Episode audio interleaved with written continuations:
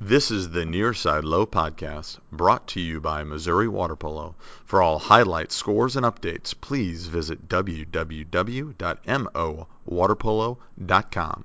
Subscribe to us on iTunes, follow us on Twitter at Nearside Low or Instagram at Nearside Low underscore podcast. We are back after a two week hiatus. This is Charlie. This is Ray. And it is crunch time, coach. Crunch time. We are rolling into uh, the end of the season. I love this time of year. There's going to be a lot of excitement in the next two weeks. And so uh, lots to talk about tonight. All right. So um, it seems so long ago, Ray, but I finally pulled it off. The question of the week recap Where would your ideal non Recplex state championship site be? Take it away. Yeah, so uh, I got 20 votes. So also uh, vote numbers coming up.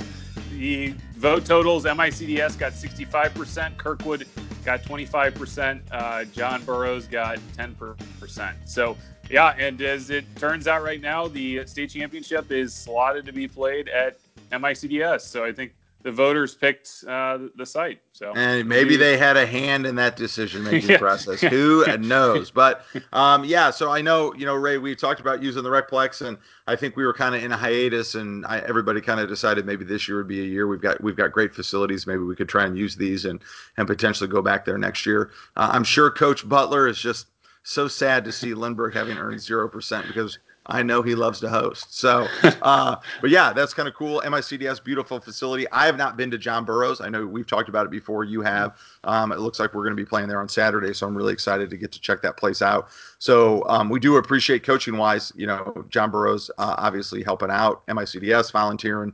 Kirkwood picked up quite a few games. Um, so that's pretty awesome that that uh, those those schools and and teams were able to step up and help host a bunch of. I mean, we're not talking just varsity. There, there's a lot of JV games in state being hosted at some of these places, so that's pretty cool. So we got another question, Ray. What is it?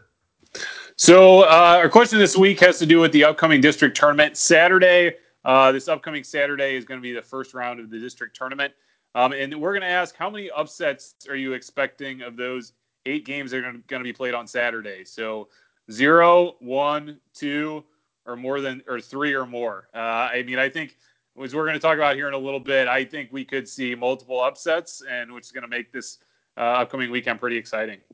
All right, um, and moving into recap of games. The crazy thing about this list, Ray, that you've compiled over, I mean, we're going back about two weeks, is I think every game is a one or two goal victory, which is crazy to have that many close games um, between all these teams. So I'm just going to run down them. You on 429, SLU 13, Ladue 12. I think that one went down. I actually nudge, nudge, wink, wink. Coach Benelia, I was watching that on the live stream. Um, it did cut out with like 30 seconds left. So Misha TV, boo. Um, but talking to SLU, I mean, it looked like I guess they, they put something together in the last 30 seconds or so and got got the game winner. So that was definitely an exciting back and forth. Um, and then SLU 10, P Central 8, SLU 11, Lindbergh 10. Another squeaker there. I think it went way down to the wire. And Ray, I'm going to let you talk about Ladue Marquette because I know you had a little more insight on that one than I did.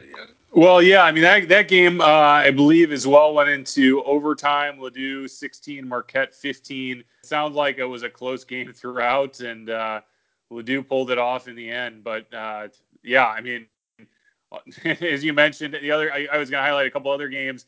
Uh, Lafayette has a, had a couple close games. I know earlier in the season they um, had a rough start to the season, but um, over the last couple weeks they've gotten a couple victories at a nice uh, 17-16 victory over Summit. Also, since our last podcast, Parkway South beat Parkway Central 10 to 9 on a Saturday. I think Central was missing one or so of their players, but still a, a real nice win for Parkway South. Those Patriots. Then, uh, Gotta love them. right. Carrying on the tradition. And uh, DeSmet took, took down uh, Parkway Central 9 to 8. So, um, I mean, just highlighting, as you said, the close game. SLU uh, had a couple real close wins, and then all the, pretty much most of the rest of the teams I mentioned are all top 10 teams, uh, which made uh, the uh, seeding meeting, which we'll talk about here in a minute, uh, I'm sure a little bit more challenging. All righty. Uh, water polo in the news. Uh, Ray, I did not see the article. I think you've read it and mentioned it. So why don't you talk about that one? Yeah, so uh, another nice article in the Post Dispatch about the Lindbergh win over CBC in overtime. Definitely a uh, nice story. Uh, highlighted uh, Jackson Terrell um, in his overtime goal and leading Lindbergh's team in game-winning goals. So had some really nice quotes in there Uh, by Coach Butler talking about Lindbergh's improvement throughout the season and uh, just uh, their rallying in situations like that. Coach Barella from CBC had some nice quotes about finding positives out of losses and ways to improve. So nice article. I'm looking forward to seeing hopefully Greg uh, around the pool more next couple weeks. All right. And most of you probably got your latest Skip Shot magazine from USA Water Polo in the news. And I was thunderstruck. I know Ray was. Ray, what do you got? Yeah, we we uh, made the Skip Shot magazine to our I, I, opened it up and uh, there was a little section in there about uh, our podcast with Sean Stringham when we were talking about COVID protocols in Utah. So that was a nice, uh, nice little touch. It's on one of the first pages of the magazine. But uh, thanks to Greg, Greg Meskel, and everybody at USA Water Polo for putting us in there. Yes, awesome. The only thing that would be better is if I could get a signed or an autographed picture of Shieldy uh, but uh, getting in there, skip shot was pretty cool. Usually, folks, Ray has all the connections at USA Water Polo, and I said, Ray, how'd you pull this off? And he says, I had nothing to do with it. So uh, we were both surprised, which is pretty exciting. Um, I do know it is uh, May 4th. Oh, may the 4th be with you, Ray. But uh, uh, I did get off the phone earlier with uh, Greg Uptain of STL today. Um, and I know he had been calling around a couple of coaches in the area, and I think he's going to try and get some type of district preview together. So, um, you know, if we get this out in enough time, my guess is it'll be up tonight or tomorrow. So check STL today.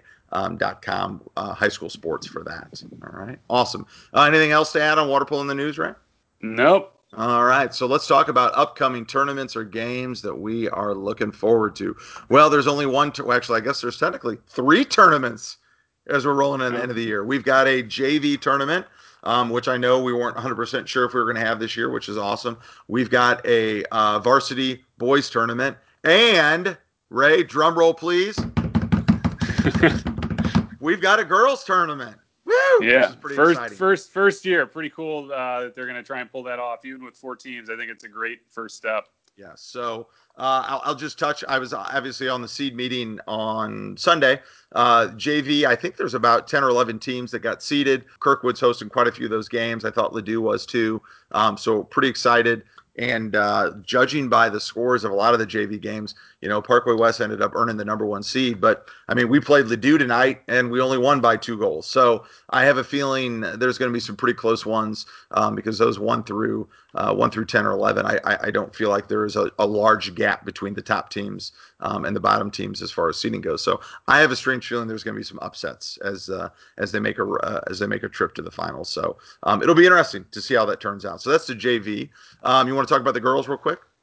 Um, sure. So uh, as we mentioned, four girls teams are going to be participating. Uh, uh, Marquette took the number one overall seed. Uh, Lafayette took, uh, or sorry, Oakville took number two. Lafayette took three, and Ladue took four. So um, there's going to be girls tournament will start next Wednesday. Um, the 12th, uh, we'll play. Marquette will play Ladue at Marquette, and then that game will be followed by the game between Lafayette and Oakville. And then the girls' championship game is going to be played at MICDS on Saturday, May 15th, between the boys' third place game and the boys' state championship. So will be fun to watch. Marquette has played Ladue twice before, um, beat them by by a, a large margin. Oakville um, also has played Lafayette most recently on the first of May. Uh, Oakville won 13 to six. So we'll see how those te- those teams do. I mean, I think at this point it's looking like it could be a Marquette Oakville uh, girls state championship, but um, we will see what happens. I'm definitely excited to watch coaches and players go at it. it should be fun. Yeah, yeah. Hopefully, uh, room to grow for next year, which is awesome. Right. Okay. So then let's talk about the boys varsity district uh, lineup. Seeds, I think at least the top three kind of fell, I think, where everybody thought they would. Um, just by who they had played and who they had beat. Um, so the top three seeds were Parkway West, number two was Kirkwood, and number three was SLU. Um, and then after that, well, things got a little bit muddled, I would say, Ray.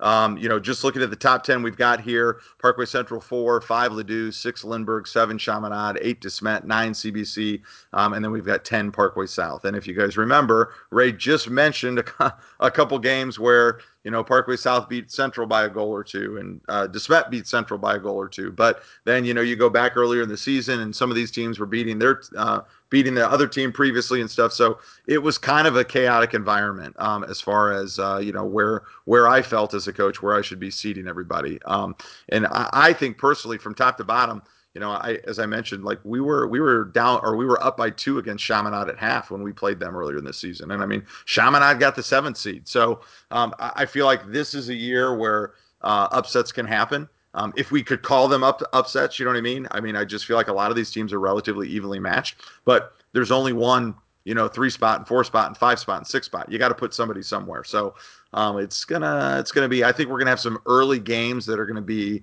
highly contested. I completely agree. I mean, I think you could say anywhere from anyone from one to ten could end up in the in the final four for sure. So um, I'm going to go through some of these games uh, that should be played on Saturdays. We got eight main games that are going to occur. Uh, first one will be uh, Parkway West with the number one seed versus the winner of John Burroughs versus Clayton. That game will be played at Burroughs. Parkway West has not played either John Burroughs or Clayton. Um, uh, the uh, it'll be a nice chance for West to get over to Burroughs. Uh, the eight versus nine game uh, is a is a very intriguing one. DeSmet at eight will play CBC, uh, who is ranked ninth. Uh, DeSmet only played CBC once during the season and lost to them 12 to 10 uh, on April 10th. So uh, DeSmet, as we talked about, has come off a strong win against Parkway Central. I think Coach Wires probably has that team ready to go. So um, that will be a good game. Burroughs, uh, that, that game will be played at Burroughs at 11:15 Saturday morning.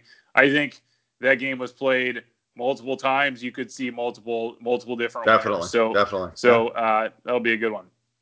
Going down the list, uh, Ladue will play Oakville Melville. Um, we'll sorry, we'll, we'll play the winner of Oakville versus Melville at MICDS on Saturday. That Ladue was supposed to play Oakville, and that game was canceled uh, earlier in the season. So that, that'll be another first-time matchup. Um, so we'll see how they do. Uh, Parkway Central uh, will play the winner of Lafayette versus Pattonville. Um, they Central beat Pattonville earlier in the season. They have not played Lafayette, so um, that game. And then there will be a couple of games at Lindbergh on Saturday. Uh, SLU will play the winner of Eureka or North, and then Lindbergh will play the will play Marquette. Uh, the Lindbergh Marquette game for me is also another one very interesting. Uh, Marquette uh, beat Lindbergh 10 to 6 on April 16th. That game was played at Marquette, so in a, in a shallow, deep pool.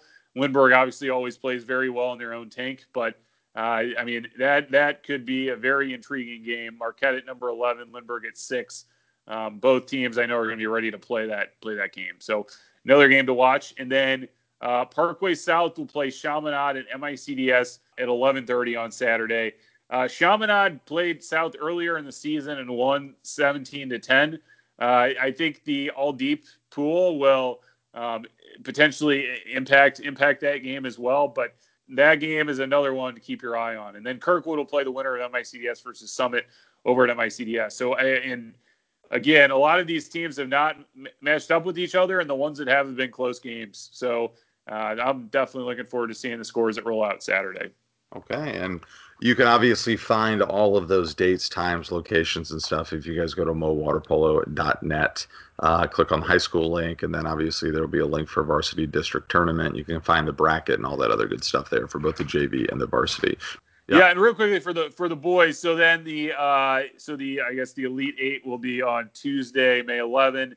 The uh, final four will be Thursday, May 13, and the state championship will be uh, Saturday, May 15, with uh, the championship at 7 p.m. We are going to try to come on the air maybe once before that state championship game um, and see if we can get our uh, our good friend uh, Coach Don Casey to give us some uh, some insights if, if he is he is around. So uh, so we will try and talk about some of those later games coming up next week. And this week we've got a special guest, head coach Brian Flacks from California. He's the head coach of Harvard Westlake High School and the director of LA Premier Water Polo Club. You might know him from the YouTube documentary Cap Up. So thanks to Coach Flacks. Fast forward a minute or two and you'll be able to hear that interview. Uh, Ray, you got anything else you want to add before we sign off? I do not. All righty. Well, this is Charlie. This is Ray. And we are out of here.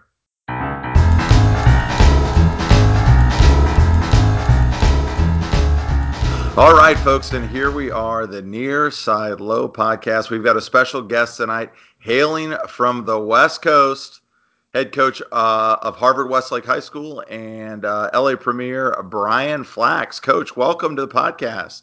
Hey, hey guys, thanks for having me. Awesome, awesome. Well, as we always like to do with our guests, we kind of like to get a little background information on who they are and how they kind of fell into the sport of water polo. So, if you could give us, you know, a brief two or three minutes on uh, on that, we'd love to hear it. Yeah, you got it. Um, wow, where to begin? So, I actually started playing the sport when I was seven years old. I had a lucky enough to have a first grade teacher that you know mentioned that they were starting a new water polo club at Harvard Westlake. At the time, it was Harvard Water Polo Foundation, which doesn't exist anymore, but was run by Rich Corso. So this was right around the time where he was the Olympic head coach in uh, the Atlanta Games, and uh, started playing there. Um, continued my career. Ended up playing for Adam Krikorian after I graduated Harvard Westlake and played for Rich Corso at UCLA.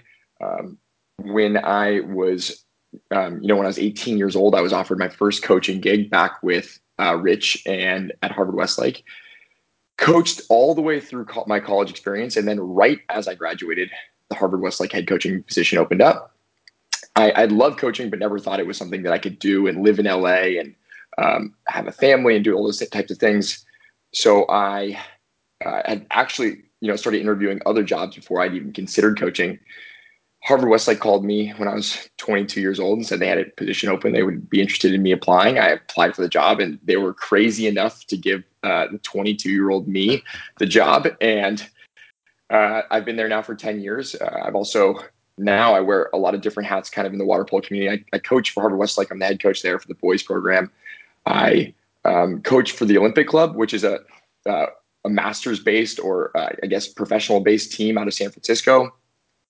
I am the youth uh, head coach, so I coach the basically the 1800 men's USA Team USA and um, I'm the director of LA Premier Water Polo Club. So I feel like I coach a lot of different uh, kids and a lot of different people, but that's a brief bio on me. Awesome. And uh, in between there, you played in college. I know uh, you played at least one year at LMU with uh, one of our friends, Matt Stepanovich from here in yeah, yeah. St. Louis. And uh, um, so you and, and, you you played, you said, at Harvard Westlake as well, correct? C- correct. Yeah. So I played um, at Harvard Westlake. I was uh, uh, was not a great player by any means. I was a good high school player. Uh, was good enough to get myself. Uh, somehow I convinced Adam Krikorian to recruit me to UCLA. Went to UCLA, played about two and a half years there. Um, decided to stop playing. Then I went to graduate school and I played at LMU for my the one additional year that I still had remaining on on eligibility. Awesome. Okay, so uh, obviously you you coach in a lot of different hats. Want to talk through a couple of those. So, um, coaching now your alma mater at Harvard Westlake. I think a lot of us in the Midwest know that school from some of the alumni you've produced from other sports, being Jack Flaherty here in St. Louis or uh, Lucas Giolito. Um, so, obviously, a strong uh, athletics program overall. Um, talk about your your water polo program there, where the kids uh, that play for your program come from, if they're all playing water polo or they play other sports, um, just general background. Yeah, um, well, great question, and uh, loved Jack Flaherty. Love St. Louis connection. That's awesome. Uh, he's a great player. He's a great kid too. I actually started kind of my coaching career um, when Jack was was kind of coming up on the rise, and uh, obviously, you know, we had Giolito, we had Max Fried, who's with the, the Braves now, and uh, and uh, Flaherty all on the same team together. So it was exciting times, and I got to be a part of that. And I was actually at the same time as Ben Hallock and Johnny Hooper on the water polo team. So it was a pretty historic time wow. in, in, terms of our athletic programs at Harvard Westlake, which is which was real real fun. So uh, Harvard Westlake is a seventh through twelfth grade. Uh, we actually have two campuses. um, one a middle school campus, which is oddly enough our seventh through ninth grade campus. So our actually our ninth graders, our freshmen, are at a different campus and get bused over the hill, and that's in um, Bel Air. Our upper school campus, our 10th through 12th grade campus, is in Studio City. So it's about uh, actually a 15 to 20 minute drive. So we pull from a really like large area in LA, probably as far north. Uh, if I don't know how well everyone knows the area, but almost an hour north of there and an hour south of there. So pretty expansive area. It's a highly competitive school. We're considered definitely one of the best academic schools in the United States, and that is how and why we attract, I think, so many elite uh, students and families that are really interested in coming to our school. And then we obviously offer a really high end athletics experience. One of the best parts about my job, and I think it's something that I mentioned in the Cap Up documentary, is just the excellence demanded on the type of students that we're attracting. And so I think a lot of the kids that we get are kids and families that are looking to be the best at whatever they want to do, whether it's baseball or water polo, but it could be in the arts or or many other different things at Harvard Westlake. All right. Well, Coach, you mentioned the uh, Cap Up documentary, and that's kind of how uh, you came on our radar. I will be the first to admit I was in the stands at the JO 18 and under game shootout. Uh, obviously, we always, when we go out there, we always stay that kind of extra day because we want to watch the the championship game. So we were there, um, and so I guess tell us a little bit about the documentary. I mean, all the kids that I've talked to and coaches I've talked to have really really enjoyed it. Like. Who made it? Was this uh, alumni, or was this something you put together, or, or how did all that happen? Yeah, great question. So I was approached about the documentary uh, earlier that summer. We had a uh, one of our kids in our in our program. His older brother is a USC film student, Jonathan Joey, and he's worked with USA Water Polo. You a lot of people have probably seen his highlight videos right. on uh, different websites. He's done them from JOs. He said, "Hey, I'd love to do this for water polo. I, he loves water polo. He was going to be around. Um, he had a little more free time in his schedule there's been nothing made of water polo really like a documentary like this. Yeah, and yeah. he said can i have full access? And i was like you know what? It's great for the sport. Uh, come along for the journey. And so he started that summer really following us and then followed us all the way through the 2019 season which is pretty which is pretty cool. Okay. So, so you got i mean he got a lot of i mean awesome video for you guys. How did that i mean was it awkward having another another body in the in the group, or did it make things a little bit different, or how was that experience? You know, Jonathan did such an amazing job of being so professional the entire time and really uh, understanding where his boundaries were. At the same time, if you know me, um, I am myself all of the time. So there was no like me worried about saying something or doing something on camera that I wasn't worried about the world seeing. Uh, I have, would have a tough time like uh, stopping myself ever, especially when I'm coaching. So definitely not an awkward experience or anything like that. It was just a, like I said, a blast that he was able to do it and capture such a cool uh, season, such a fun experience for myself and for the kids that were involved.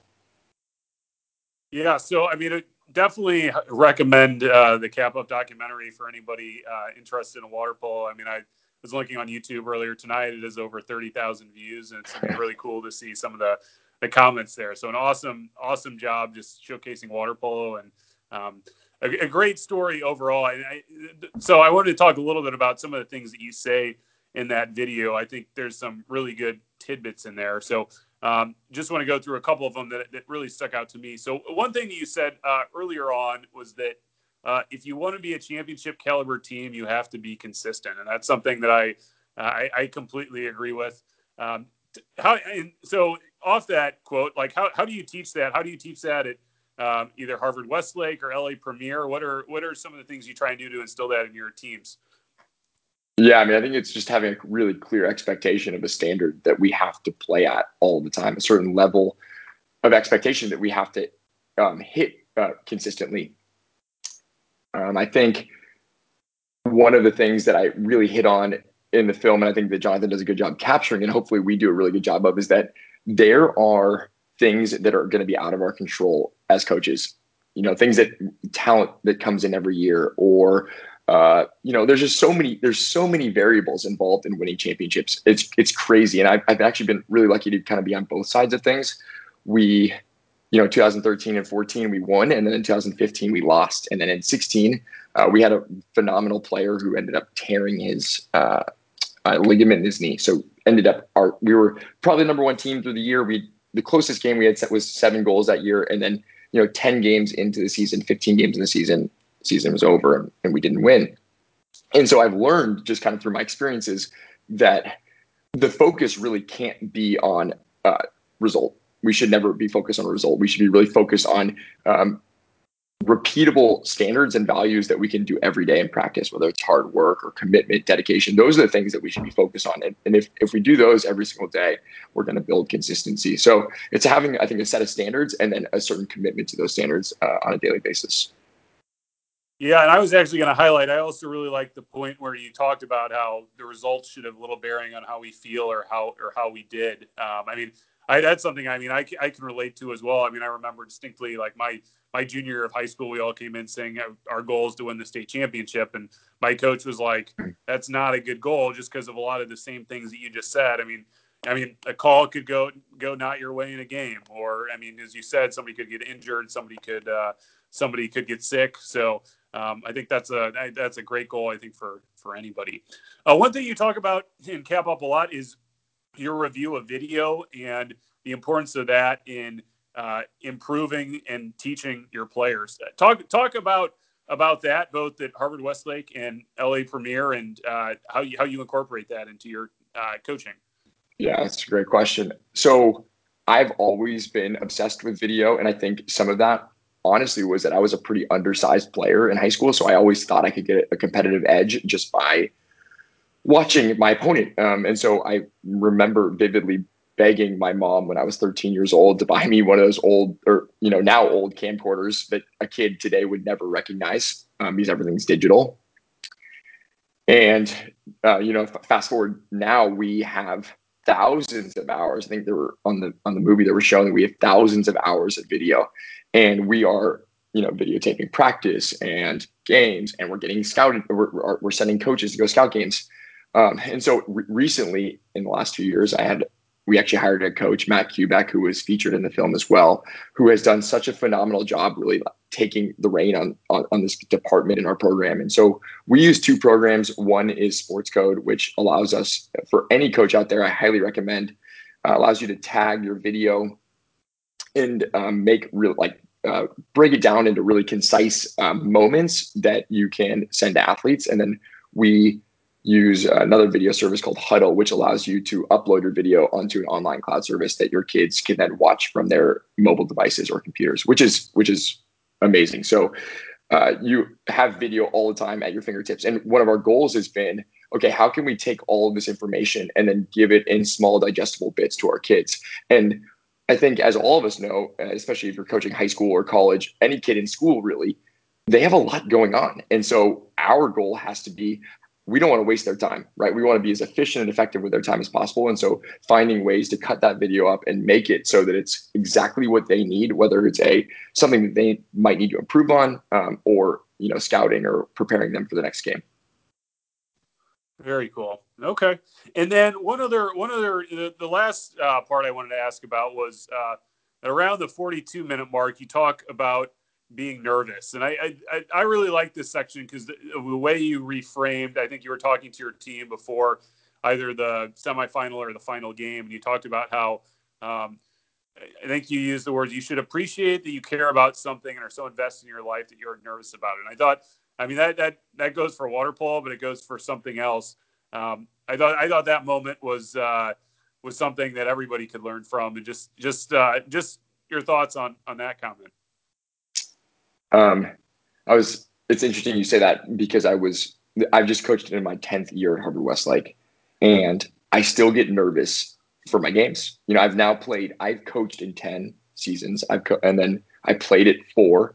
So I have been a part of 14 seasons, and I still get nervous for games. And I realized, I don't know, at some point during my career, how lucky I am to wake up every day to be excited to go to work and then to be nervous and be so invested in this thing that after 14 years of it that I get to be nervous and and care that much to be nervous. And so I just wanted to tell the kids because I you know, I'm the same way, and I can imagine how excited and nervous they would be for a big game. This is for the, some of them their first championship, or again, they might be in their fourth season. I'm in my 14th season as as a coach and a player. So just normalizing those feelings a little bit so that it's okay. And, and I think so many times people, um, especially today, are like, "Hey, don't feel that, right? Ignore that. Um, why, why, why are you nervous?" But it's okay to be nervous. It's actually a really great thing to be nervous, and we should hopefully, um, hopefully, you are nervous. Or I mean, uh, unless you're I, I, guess I can't relate to someone that wouldn't be nervous, but but you're a robot if you're not. I hear you, man. Yeah, yeah. And so so uh, you know, I just think it's a really really cool experience, and I and I hope that they go in and they have just an absolute blast being excited and, and, and watching all their hard work pay off in that last game of the season because it's it's what they deserve to do. Okay, good. So, well, let's talk about. I mean, obviously, you know, we talk about coaching journeys, and I think about, you know, when I started out as a young coach, and um, I've ha- I have mentors that you know I, have taken philosophies from, and I've maybe molded and stuff into my own. And I know you said you took over Harvard Westlake when you were young, but were there some older coaches that you maybe played for that you you know you drew you know you drew inspiration from or philosophies from, or did Harvard Westlake have a philosophy that you already liked and you just kind of continued that on, or or how did that how did that work? I have been so lucky in my career to work under and be coached by some of the most amazing people in, in the world, uh, and I, and I really believe that. I actually was at dinner not too long ago with the current um, women's Olympic coach Adam Krikorian, who I've referenced to already, who right. is I, I will uh, pay tribute to him in a second here, but he asked me what thought what he, I thought made me a good coach. And I, for the first thing that I said was, I've just been really lucky. I've gotten really lucky and worked under some amazing people. So I, I'm always excited to talk about this because it's just, I want to make sure that they, they know that. Well, first it starts with Rich Corso and what he did such an amazing job of was that he really just piqued my interest about water polo. When, by the time I was, I was 10 years old, he would make me VHS tapes and he would just every night I would come, I was I loved water polo. He would just put a VHS tape in my backpack every night. I would go home and I watch watch a professional game or uh, Olympic game, and then after after uh, being coached by him, I went and got coached by Adam Krikorian, and that's when it like really things started to take shape in my life. Where he was just such an amazing role model. He was so professional. He made me see coaching kind of in a different light, and I was like, okay, this might be something that I want to do forever.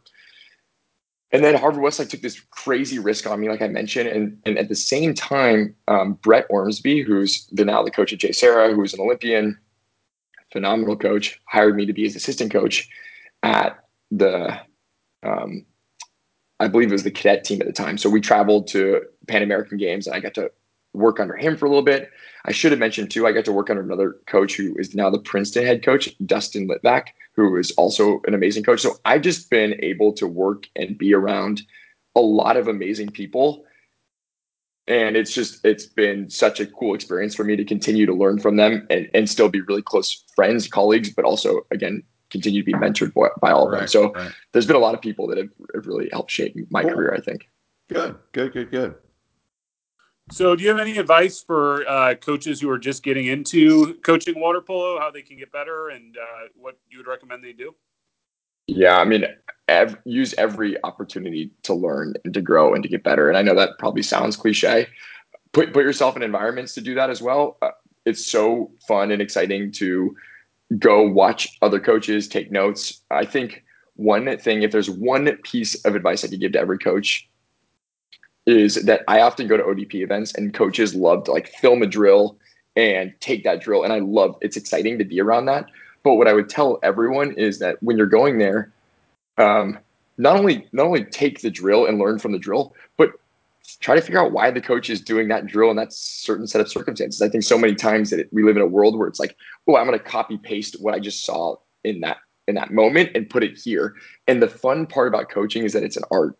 It's this idea of oh, I wonder why Coach Fox or Brian was doing that drill in this situation. I wonder, like, if I did this this variation of it with my group here in St. Louis or Washington or Denver, wherever it may be, and you know, make and really make it their own because I, I can tell you the best way I've gotten better is I've made so many mistakes in my career. And I think the thing that's really helped me is that I was hired when I was 22. So it was just constant mistakes. I just tried so many things all of the time and just learning from those mistakes and just kind of going through that evaluation period has been been been uh, been the thing that's helped me the most. Okay, so uh, I guess we'll we'll pivot a little bit here. Obviously, this year has been relatively unique, uh, just across the country with COVID and stuff. And so, tell us how California water polo. I mean, I think the high school season transitioned, if I'm right in thinking that. And what are your thoughts on? I, I think JOs is supposed to take off take take off this summer and stuff, or it's going to happen this summer. Um, after obviously not happening last summer. What are your thoughts on how has COVID changed things, and and where where do we see in the future? Yeah. So again, I'm gonna give you guys probably just a small scope because I live right. in just in That's an right. area, and so I I'm actually curious to know what it's like out for you guys as well. And um, but what it's like in LA, we are. It feels like things are really getting to go get getting going here and, and becoming normalized, and we're we're getting back to some normalcy, which is really exciting and mostly exciting just for the kids because as we we all know here, they've lost just so much time and. Uh, I'm going to be doing this for a long time, and they just get this limited window right. to play and do this thing. And so, just the fact they're getting back into it, and we got you know a semblance of a season was was really really nice, and uh, I'm excited that we're we're moving forward. I think the silver lining has been we're a lot more now intentional with our schedules because of you know in LA we're my schedule normally is of the 52 weeks a year i'm probably coaching water polo 50 of them uh, because we're in scrimmages and tournaments, traveling, whatever it may be. And so now it, we're just a lot more thoughtful because you have to be more thoughtful about who you're playing, when you're playing, you know, all of those, all those types of decisions. So that's been really nice. Uh, we're doing a lot more scrimmages, a lot less tournaments, just because in the state of California tournaments aren't allowed yet. But because we're doing things like that, we're doing scrimmages. I think that coaches have changed their tune a little bit. We're a lot less focused on result and a lot more focused on development and coaching, which I think has been really fun. I've, I've been a part of uh, almost a scrimmage every week for the past four weeks. And it's been nice because we get a two hour scrimmage in, the kids get a ton of playing time, but the coaches also really invested in the development of their athletes rather than winning games because we're just scrimmaging. So that's been a huge silver lining. We're all hopeful, fingers crossed, that we get an experience like JO's. Again, it's just always so nice for, I think, even for I hope you guys know for the California teams to have teams like you guys from St. Louis that we don't get to mm-hmm. see often come out and get to interact with different kids and coaches. It's just kind of a really fun experience and a really, I mean, I, every kid talks about it for, as we know, for years. I still remember playing JOs as a kid. So fingers crossed that happens, but uh, looking forward to at least some more normalcy this summer and getting back to some competitions and that kind of okay. stuff. Good. Yeah, for sure. And I, I mean, yeah, we completely agree with you. I mean, we love coming out to California, and from our side, it's always great to play against other teams, meet new coaches. So I'm, I'm hopeful for this summer as well. So um, I'll wrap up with uh, one question. So um, you've obviously coached uh, a number of great athletes at Harvard Westlake, including uh, Ben Hallock and Johnny Hooper, um, who uh, both have been very involved with uh, the U.S. men's national team. You also um, help as a, a, youth coach um, on the US USA water polo program. Uh, what's your thoughts on the current state of the program? What are you looking forward to with the Olympics this summer? And where do you think USA water polo can go in the next 20 years or so? Yeah, great, great question, um, and a, a, loaded question. There's a lot there. one, one, I, I hope to see Team USA obviously win a gold medal this this year. I mean, that's I, I'm gonna knock on wood, barring something crazy happens. I'll have coached two kids that are at the Olympic Games, which is just when it's so interesting. I don't have any kids yet, but when I have a kid that goes to play in college or goes to the Olympics, I really understand what it's like to be a parent all of a sudden because I'm that guy in the stands. It's like yelling at the referees because I like am that protective over them. And so those two kids are are like my kids. Um, but they're just the, the best people and I'm so excited for them. So really excited for not only them, but Team USA. I've been so blessed to, to get to coach a lot of the kids that are now because of Olympic Club or World University Games, a lot of the kids that are trying out or uh, currently on the team. I've just got to interact with them over the years. And so it's obviously a talented group and I'm excited for them. They get to open up with Japan in Japan. So, and, and, and also the, the other caveat is, is at least they're having an Olympic Games. I know that that was up in the air for a while, so just excited that those guys get to have it, have Olympic Games. To the second question is where we're going. I think we've seen just in vast improvements in our sport. I think John Abdu and where he's taken USA Water Polo and our, our programs is so exciting. That ODP program is growing. Again, I was on staff. I was lucky enough to be the World University Games head coach. And a lot of those players are still in their 20s or early 20s. And that's a really exciting group. They took a silver medal the first time in American history in 30, or at least, sorry, the first time in 30 years. So we have really talented young athletes coming up. Uh, we obviously have a lot of young kids on the team now. So that, and then you throw in that we're going to host the LA 2028 games. I think we're really excited, like really in for an exciting uh, future here at USA Water Polo. So excited to be a little bit a part of it along for the ride and, and to watch some of my players play in the Olympic Games. Cool, cool, cool. All right. Ray, uh, coach, I mean, Ray, you got anything else you want to add? I don't. Oh, okay. Coach Flacks, we really appreciate you coming on. You got any final thoughts? No, but I, I do want to make sure I thank you guys again. What you guys are doing for the sport is so freaking cool. I got said it the opportunity to listen to a whole bunch of podcasts. So I'm going to finish out the podcast, but I just appreciate everything you guys are doing. And when you guys make it out to LA, you guys got to come by and uh, we'd be happy to host you guys. Oh, hey, so, yeah. I'm going to so, remember that, coach. Don't worry. yeah, anytime, awesome. anytime, anytime. and we hope to awesome. see you guys this summer. All right, awesome, dude. We appreciate it, and uh, we wish you the best of luck uh, this uh, this spring and summer, and we hope to see you around.